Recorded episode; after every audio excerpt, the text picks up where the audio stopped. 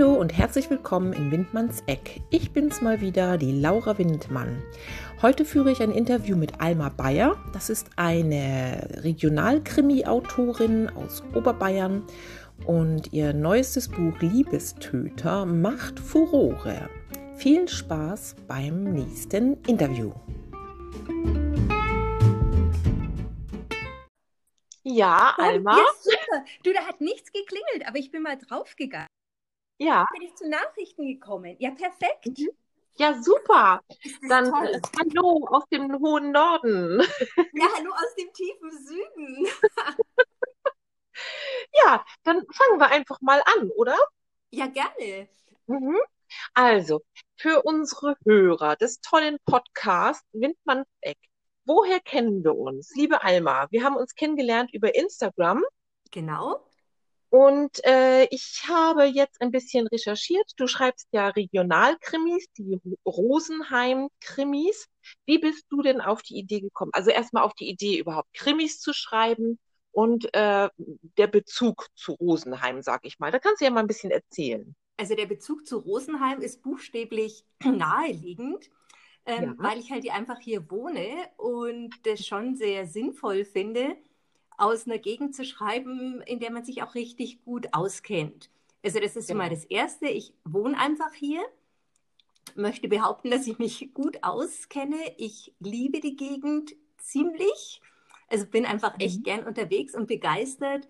Ähm, habe auch so ein Bedürfnis, diese Begeisterung und diese Schönheit auch dieses, äh, dieser Region zu teilen. Das hört sich jetzt an, als würde ich fürs Tourismusamt arbeiten. Gell? Ich habe auch mal als Tourguide gearbeitet, aber nicht für Bayern, sondern äh, für Disney World in Florida. Da ist mir einfach ein bisschen was geblieben. Ja. Und äh, also ein Strang in meinen Büchern ist auch immer, dass ich echt versuche, den Lesern ähm, so nebenbei ein bisschen zu zeigen, wie schön es hier ist und sie eigentlich nach Bayern einzuladen. Das beantwortet Ja. jetzt aber, glaube ich, deine Frage nicht, wie ich aufs Krimischreiben gekommen bin. Ja. Genau, Ähm. Ich lese gerne Krimis. Mhm. Ich finde, Krimi ist ein sehr schönes, dankbares Format. Da gibt es eine gute Struktur, da ist Spannung drin, da ist Spaß drin, da kannst du alles ähm, reinbauen. Gleichzeitig äh, fand ich es natürlich auch reizvoll, ähm, in, einer, in einem Genre zu schreiben, das zumindest in den letzten Jahren ja äh, doch ziemlich ähm, gut gelaufen ist. Mhm. Also einmal aus wirklich persönlichem Interesse, weil ich selber gerne lese und mir denke, manch, wenn man so viele Krimis liest, wie ich inzwischen gelesen habe, dann lernst du einfach dazu und weißt, was dir gefällt, was du gerne machen würdest, was du nicht so gern ähm, machen möchtest. Genau. Mhm. Ähm, wie bin ich auf Wildfutter gekommen? Du unterbrichst mich einfach, wenn ich hier vor Aufregung, ich bin nämlich doch ein bisschen aufgeregt. Habe ich mir gedacht, mein zweiter Podcast, jetzt bin ich doch echt cool, jetzt habe ich schon Erfahrung. Nein, ich bin nicht cool, ich bin total aufgeregt. Und wahrscheinlich geht es mir hinterher wie beim ersten Podcast, dass ich mir denke, oh Gott, die hört sich hier irre an, die da spricht. Das war natürlich ich, die da gesprochen hat. Das das denke ich von mir auch immer. Schlimm, oder? Also wirklich. Und, und ich habe ja lange Jahre gearbeitet, angefangen habe, Bücher zu schreiben. Und ich merke schon, dass ich mich einfach auf der anderen Seite immer noch wohler fühle. Also ich würde eigentlich lieber die Fragen stellen, und, Mhm. statt Antworten zu geben. Aber ich Ja, mich ja, jetzt kann ich gut nachvollziehen. hier regel, Mhm. redlich bemühen, gute strukturierte Antworten zu geben. Genau, und wie kam ich dann ähm, zu äh, Liebestöter beziehungsweise zum äh, Vorgängerbuch Wildfutter? Eigentlich über ein Mhm. Sachbuch. Ich habe ein äh, Sachbuch geschrieben, 111 Gründe aufs Land zu ziehen, zusammen mit einer sehr guten Freundin und Kollegin. Und wir Ah. haben gemeinsam bei unserem Agenten gesessen, bei dem Martin.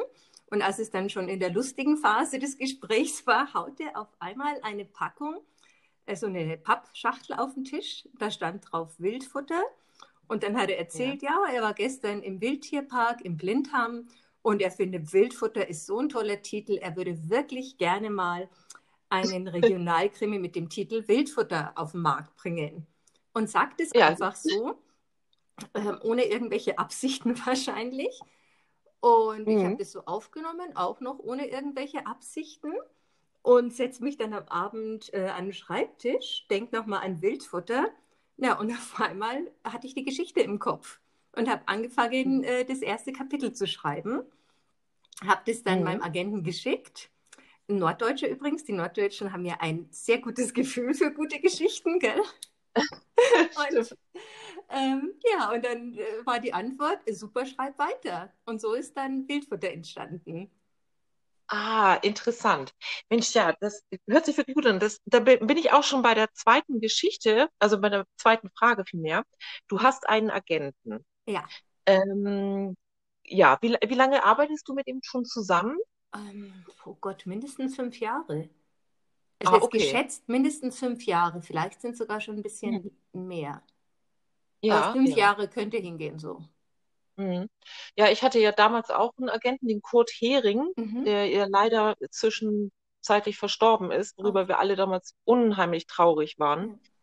Und äh, ja, ich habe mir inzwischen auch einen neuen gesucht und ich finde das irgendwie besser. Ne? Also man wird durch die äh, eigenen Geschichten geführt. Man, ähm, ja, also ich, ich finde das schon eine gute Sache, als wenn man das alleine so. Ja. Ja, also ich muss auch sagen, ich ziehe das auch echt vor. Mhm. Ja, Mhm. dann äh, genau, dann hat er also quasi auch deinen äh, Verlag gefunden, denke ich mal. Genau, und das ging dann alles relativ schnell.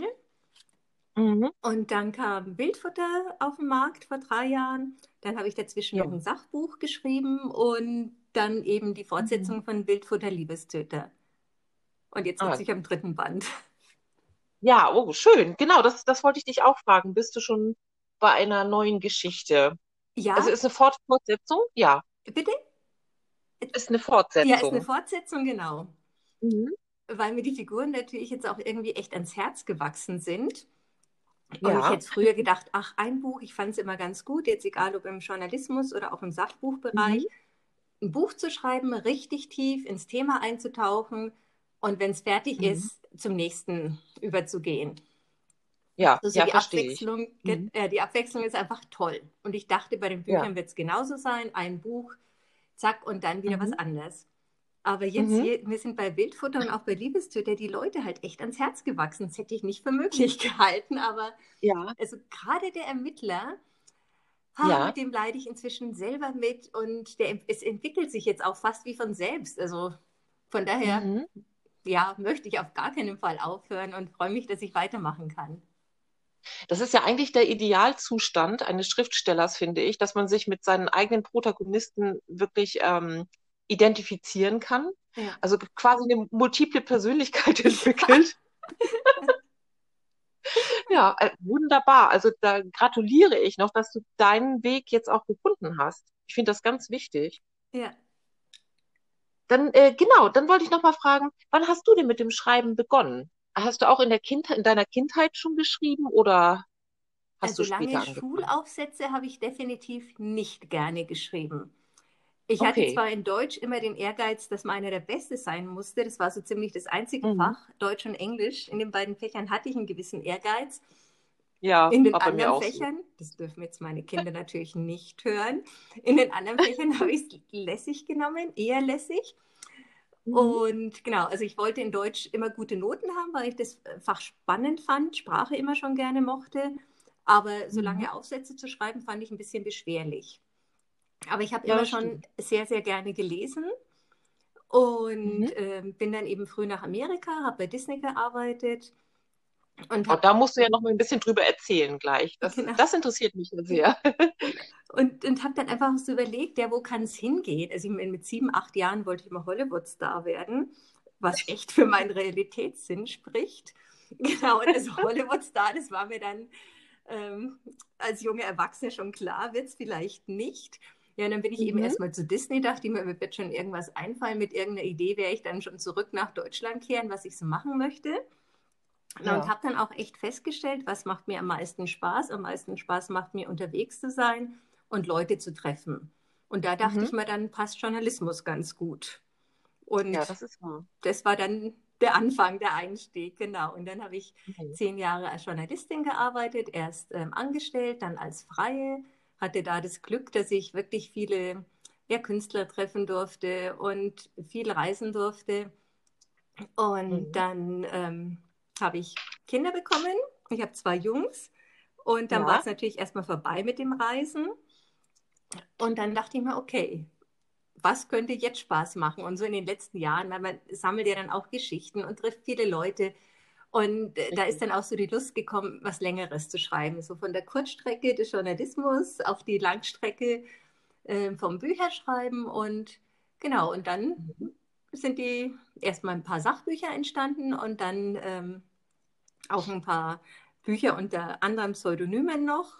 Gott sei mhm. Dank. Das waren nämlich einfach auch Anfängerstücke und mit Alma Bayer meine ich es einfach ernst. Ja, sehr schön, sehr schön. Du, äh, ich wollte dich dann, genau, ich wollte jetzt nochmal wissen, ähm, diese Florida-Geschichte, ja. da, da muss ich jetzt nochmal nachhaken, weil ich äh, war auf meiner Hochzeitsreise 1991 in Florida und habe natürlich dort auch Disney World besucht. Ach, wir, wir, wir, hätten uns über den Weg laufen können. Ich Nein. war von 89 bis 91 dort. Nein, das gibt's nicht. Ja, ist es Nein. nicht der Hammer? Das, vielleicht haben wir uns ja auch gesehen. Ja. Wer weiß es. Vielleicht habe ich dich sogar durch Disney World geführt. Ich hatte damals ein ganz reizendes ja. blaues Samtkäppchen auf. also bei, bei, mir war das ganz schräg. Es, es war natürlich heiß und, und ich hatte mir Blasen an die Füße gelaufen. Ich hatte Ballerinas an. Es war ja die Zeit der Ballerinas. Ja. Und ähm, ich konnte nicht mehr laufen mit diesen Schuhen und dann sind wir in diesem Epcot Center, da gab es doch so verschiedene Länderstationen. Ja, genau. Und da sind wir nach Marokko gegangen und ich habe echte Ziegenleder-Sandalen äh, gekauft. Super. Und ähm, äh, ja, und äh, die, damit bin ich dann durch die Pfützen gelaufen. Es hatte auch geregnet und dann sind wir nachher wieder in den gemeinsamen Bus gestiegen und die ganze Zeit war dieser Duft da, weißt du, von diesem Ziegenleder. du kannst ja sagen, ich war in Epcot und habe nach Ziege gerochen. Ja, genau. Das wäre auch ein toller Titel, oder? Ja, stimmt, stimmt. Ah, es, Ideen gibt es ja zuhauf. Ja, ne? also ich war bei das Disney Leben. noch besser. Ich war bei Disney und habe nach Ziege gerochen. Ja. Ja, ja, und, und, da hast du dann quasi so als, als Reiseführerin gearbeitet oder was hast du da gemacht? Genau, also das erste Jahr habe ich ähm, tatsächlich im Epcot Center in dem bayerischen Dorf im Biergarten gearbeitet. Nein. Fantastisch. Ähm, hinterher im Epcot Center gibt es auch, auch so Boote, so einen riesen See und so ja. fette Boote. Mhm. Genau, so ein Boot habe ich dann auch mal gelenkt. Also vom Biergarten zur Kapitänin, immerhin. Und das zweite ja. Jahr war ich dann im Magic Kingdom eben als Tourguide und hatte dann mein blaues äh, Samtkäppchen auf und eine Reitgerte in der mhm. Hand. Ich frage mich heute noch, warum die bei Disney den Tourguides kleine Reitgärten in die Hand geben. Also, Stimmt, das ist sehr merkwürdig, sehr man, merkwürdig. Man durfte sie ja nicht benutzen. oh, klasse. Aber wahrscheinlich, weißt du, als Regenschirmersatz, um sie im Zweifelsfall hochzuhalten. Ja. Stimmt, das ist gedacht, ja heute. Mhm. Ich da mhm. können wir auch sagen, wie ich bei Disney die Gäste durch den Park gepeitscht habe. Ja. oh Mann, das ist ja eine tolle Geschichte. Wirklich. Mhm. Äh, du, Alma, ähm, du hast doch bestimmt schon Lesungen gehalten? Ja, allerdings noch nicht mhm. so viele. Meine zwei richtig schönen Lesungen, die hätten jetzt im November stattfinden sollen und ja. sind halt leider jetzt abgesagt. Mhm. Äh, Wenn es nächstes Jahr besser wird, so wegen des Virus, ähm, hast, hast du schon irgendwas in Planung? Hast du was im Kopf mit irgendjemandem drüber gesprochen?